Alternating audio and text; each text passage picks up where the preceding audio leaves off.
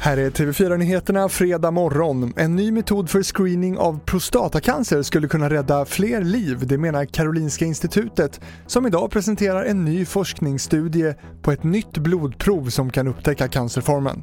Det var så stor skillnad när man använder traditionella verktyg och de här, när vi använder moderna verktyg med ett nytt blodprov, Stockholm 3-testet och magnetkameraundersökning du hörde Tobias Nordström, överläkare urologi och forskningsledare på Karolinska institutet.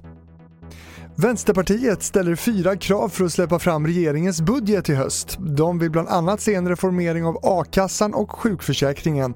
Det skriver vänsterledaren Nooshi Dadgostar och partiets ekonomisk-politiska talesperson Ulla Andersson på DN Debatt.